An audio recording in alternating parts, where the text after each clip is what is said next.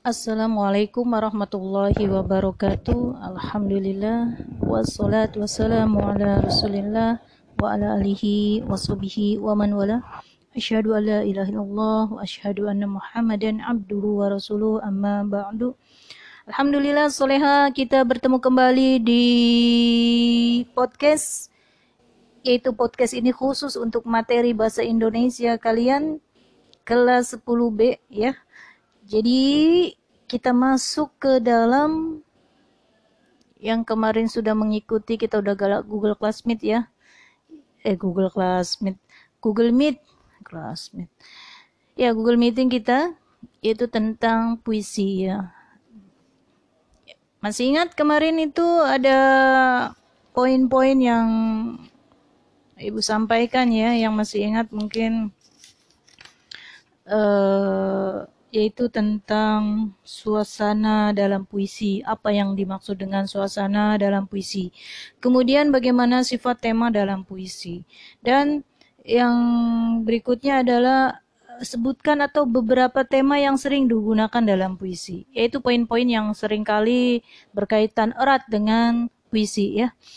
Ya bagaimana apa sih yang dimaksud dengan suasana tentunya kalian kemarin pasti ingat bukan? Jangan lupa silakan di review dan dievaluasi apa yang telah kalian dapatkan. Ya sebelumnya ibu masuk ke pengayaan dulu ya. Puisi ini erat kaitannya dengan majas ya, dengan penggunaan bahasa figuratif atau bahasa-bahasa kiasan ya. Ya, Majas merupakan salah satu unsur untuk mendapatkan kepuitisan dalam puisi, ya kan? Betul. Penggunaan majas dalam puisi menyebabkan puisi menjadi menarik perhatian, menimbulkan kesegaran dan menimbulkan kejelasan gambaran angan. Sahabat kelas 10B, Jenis-jenis majas dalam puisi di antaranya banyak sekali. Kalian pasti sudah me... mengapa ya? Sudah mempelajarinya ketika SM, SD SMP. Kemarin ibu tanya ada yang sampai nggak pernah bikin puisi. Eh pasti tanya ya bikin puisi ketika dimintain tugas aja. Iya nggak apa-apa itu ya. Nah, kalau untuk ya secara individu, secara pribadi untuk membuat puisi itu kan terserah masing-masing individu ya. Ada yang memang uh, apa hobi atau kebiasaannya mengungkapkan perasaan pada puisi yaitu ada juga ya. Ada juga yang nggak bisa saya bu nggak bisa. Yaitu nggak bisa dipaksa ya. Tapi yang jelas di pelajaran bahasa Indonesia ini berkaitan lagi dengan sastra ya. Ini masuk ke dalam bab puisi. Nona-nona soleha yang ada di rumah ya Majas berikut adalah metafora. Apa itu metafora? Nah, ini kiasan ini sering sekali digunakan bahkan dalam keseharian kita. Ya, majas metafora adalah kiasan langsung. Apa? Kiasan langsung. Maksudnya apa? Artinya benda yang dikiaskan itu tidak disebutkan. Jadi, ungkapan itu langsung berupa kiasan. Seperti gimana? Contohnya, Majas metafora, contoh-contoh majas metafora berikut Nona, tolong simak. Lintah darat. Nah, itu majas. Lintah darat itu pada, pengertian yang sebenarnya ah, emang ada barangnya lintah darat ya, hewannya lintah darat. Tapi ketika kita sudah mendengar lintah darat berarti apa? Iya, rentenir ya, pelaku-pelaku apa? ribawi ya memberikan utangan tapi menjerat lintah darat ya. Kemudian apa?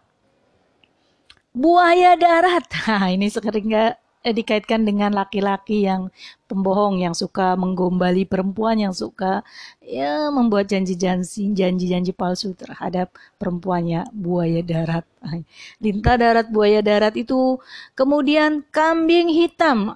Ya memang ada memang kambing hitam tapi ketika disampaikan di dalam perkataan kambing hitam dengan bahasa atau suasana yang menunjukkan ke dalam kondisi tertentu kambing hitam itu masuk ke dalam majas metafora.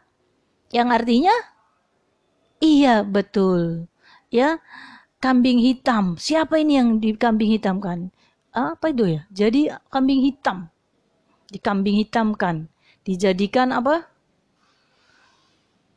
Jida, dijadikan tumbal apa ya di kambing hitam. Aku terus sih yang jadi kambing hitam gitu kan. Uh, kambing hitamnya siapa nih? Ya itu ya.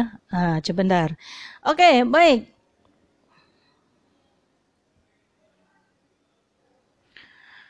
Uh, begini anak uh, sahabat tuh ya Iya begitu anak-anakku. Jadi kambing hitam itu apa ya maaf tadi terjeda ada WA masuk jadi ibu agak kurang konsentrasi buyar. Kambing hitam itu ini ya orang yang selalu disalahkan padahal dia belum tentu salah ya padahal dia tidak salah juga selalu dikambing hitamkan. Ya itu masuk ya ke dalam metafora. Banyak banyak sekali. Uh, jadi majas ini, majas metafora ini ya kiasan yang langsung artinya benda yang dikiaskan itu tidak disebutkan. Kemudian ada simile. Ah, simile itu atau simile atau perumpamaan adalah majas yang menyamakan satu hal dengan hal lain dengan menggunakan kata-kata pembanding bagai, sebagai, bah, seperti, semisal, serupa, serai, serasa, seumpama, laksana, sepantun, penaka, dan se. Contohnya senyummu bah mentari pagi, yaitu simile, ya, atau uh, wajahmu berseri-seri bagai rembulan yaitu simile ya dia menggunakan eh, kata-kata pembanding ya. Baik soleha faham? Insya Allah sampai di sini ya. Kemudian yang ketiga personifikasi. Nah personifikasi ini banyak sekali digunakan ya dalam dunia sastra atau dunia perpuisian. Personifikasi adalah mempersamakan benda dengan manusia. Benda-benda mati dibuat uh, dapat berbuat ya. Berpikir seperti manusia. Contohnya, contohnya, contohnya, ya daun kelapa melambai-lambai ke arahku. Ah, itu melambai-lambai, ya, daun kelapa melambai-lambai. Siapa yang melambai-lambai itu? Biasanya kan manusia yang melambai-lambai, tangan melambai, ya ke arahku lagi, ya, yaitu dibuat uh, benda mati. Kata kuncinya dibuat benda mati seolah-olah hidup, ya itulah ya benda mati seolah-olah hidup. Baik, Soleha. Selain contoh daun kelapa tadi yang melambai-lambai banyak ya, banyak sekali ya. Misalnya lagi hmm, matahari itu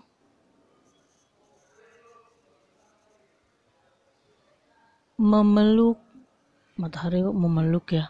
Aduh apalagi nih Kak? Sebentar ibu berpikir dulu. Berpikir berpikir berpikir.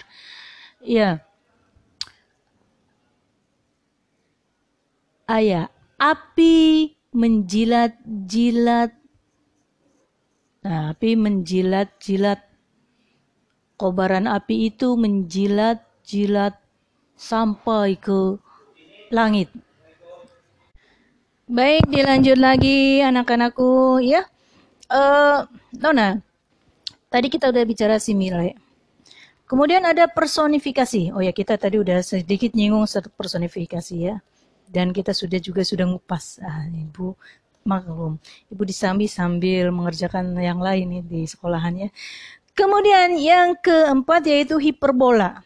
Ya, sering nih hiperbola nih, terutama di waktu kalian di SMP mungkin hiperbola. Hiper, apa itu Nona? Hiper itu uh, berlebihan ya, hiperbola. Kata kuncinya berlebihan. Ya memang berlebihan. Majas yang berlebih-lebihan. Ya, penyair perlu melebih-lebihkan sesuatu yang dibandingkan agar mendapat perhatian dari pembaca. Ya, fungsinya sebenarnya untuk uh, caper ya, cari perhatian dari pembaca.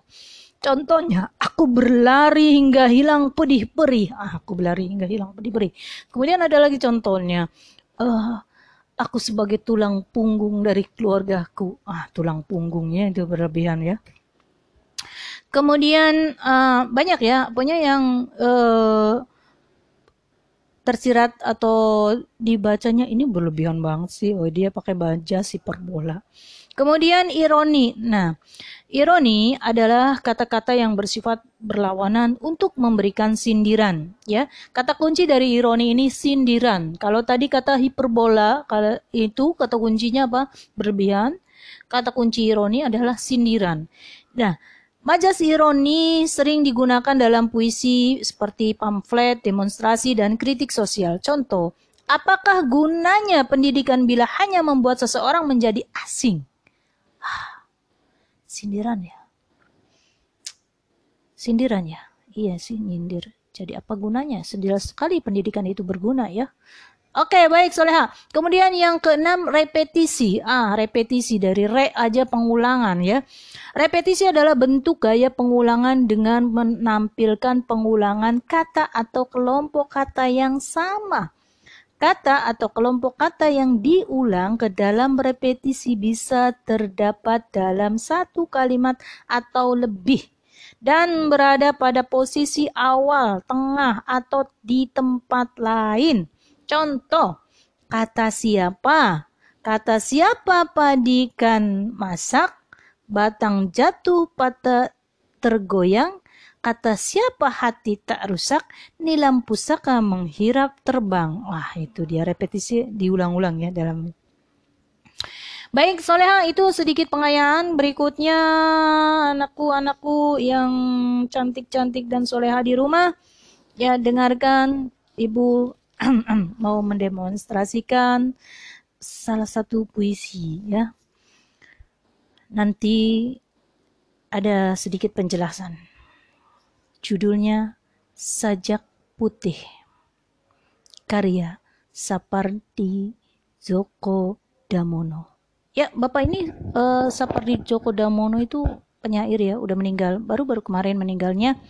Yang terkenal dari puisi beliau adalah hujan di bulan Januari atau eh, itu mencintaimu dengan uh, secara sederhana atau apa itulah yaitu karya-karya yang cukup uh, fenomenal dari Bapak Sapardi Djoko Damono. Oke, simak ya. Sebentar Ibu mau mendemonstrasikan bagaimana membaca puisi. Sajak putih. Beribu saat dalam kenangan, surut perlahan. Kita dengarkan bumi menerima tanpa mengadu, sewaktu detik pun jatuh. Kita dengar bumi yang tua dalam setia, kasih tanpa suara. Sewaktu bayang-bayang kita memanjang, mengabur batas ruang. Kita pun bisu, tersekat dalam pesona, sewaktu ia mema ia pun memanggil-manggil. Sewaktu kata membuat kita begitu terpencil. Di luar cuaca Baik, uh, Soleha, nona-nona, itu ya sepenggal demonstrasi yang Ibu bacakan dari sebuah puisi sajak putih yang di kalian mungkin ya uh, ada di buku kalian. Ya Ibu uh, itu pemberian tanda jeda ya. Ketika membaca itu membaca suatu puisi itu harus ada memberikan tanda jeda. Nah, dengan adanya tanda jeda, makna puisi dapat tersampaikan kepada para pendengar. Ya. Betapa kita memang sering sekali mendengarkan orang-orang yang mendemonstrasikan puisi itu hati ikut terharu, hati ikut terhenyu, bahkan suka bergembira, sedih, ya.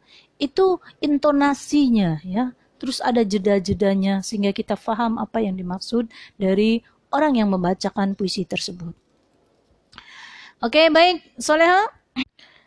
Berikutnya Soleha, uh, kalian bisa buka puisi sajadah panjang ya itu karya bapak bapak Taufik Ismail ya sajadah panjang ya, ya itu dia puisi tidak saja uh, mengungkapkan perasaan atau rasa dari sudut pandang asmara ya atau hati yang sedang jatuh cinta. hati ya ya ya ter apa ya? Hati yang tengah terfitnah. Kalau kata kita yang sudah mengenal uh, syariat Islam ya, hati yang sedang terfitnah, orang yang sedang kena racun panah asmara atau racun cinta itu sebenarnya sedang terfitnah, hatinya sedang terfitnah. Ya terjerumus ke dalam lembah-lembah maksiat. Ya. Nah, puisi sering kali memang digunakan untuk mengungkapkan hal-hal seperti itu. Tetapi banyak juga puisi yang mengungkapkan segi perasaan bagaimana kerinduan, kecintaan, dan penghambaannya kepada Sang Pencipta, yaitu Allah Subhanahu wa Ta'ala. Ya, terus bagaimana puisi juga bisa memberikan rasa ya, mengungkapkan perasaan, bagaimana beribadah, bagaimana bermunajat, ya itu. Seperti puisi dari Bapak Taufik Ismail ini. Bapak Taufik Ismail ini juga uh, seorang penyair ya, pujangga dari Indonesia penyair ya. Kalian pasti kenal dari itu ya. Selalu ada dengar uh, Taufik Ismail ya. Yang terkenal itu tentang rokok itu ada juga ya puisinya beliau tentang rokok. Nah, coba perhatikan di puisi sajadah panjang ya. Ada sajadah panjang terbentang dari kaki buayan sampai ke tepi kuburan hamba. Kuburan hamba bila mati. Ada sajadah panjang terbentang, hamba tunduk dan sujud di atas sajadah yang panjang ini, diselingi sekedar interupsi. Mencari rezeki, mencari ilmu, mengukur jalanan seharian, begitu terdengar suara azan, kembali tersungkur hamba ada sajadah panjang terbentang, hamba tunduk dan ruku, hamba sujud tak lepas kening hamba, mengingat dikau sepenuhnya. Ya, bahkan ini jadi lagu ya buat Bimbo. Oke, so, uh, Soleha di rumah, ya, itu tadi materi pada pertemuan kali ini masih dalam puisi Kemudian tugas kalian adalah uh, tugas kalian adalah apa nih kira-kira yang enaknya untuk kalian? Hmm? Uh, ya, tugas kalian adalah bikin puisi. Woi, bikin puisi. Enggak, enggak bikin puisi. Bikin puisi nanti pertemuan depan, ya. Bikin puisi nanti pertemuan depan sebagai penutup dari dari apa? Dari pertemuan bab puisi ini kita. Ya, tugas kalian adalah uh, uji kompetensi tiga di buku dan silakan diisi. Kemudian diupload ke Google Classroom ya. Yang ter, berkendala di Google Classroom jangan lupa tolong dikirim ke WA dengan catatan untuk komentar di Google Classroom ya tolong dicatat Google di Google Classroom sudah dikirim Bu di WA. Kalaupun memang ada terkendala Bu, saya memang benar-benar rusak sekali kelas Google Classroomnya, bolehlah silakan di WA. Bu, saya rusak banget Google Classroomnya, sehingga Ibu mencatat di catatan eh, catatan Ibu ya, di catatan nilai Ibu itu sudah terpenuhi tugas kalian. Baik, Soleha, jazakumullah khairan. Dari Ibu cukup sekian. Mohon maaf apabila masih ada pertanyaan atau sedikit unek-unek. Silakan jabri ke Ibu. Wabillahi taufik wal hidayah. Wassalamualaikum warahmatullahi wabarakatuh.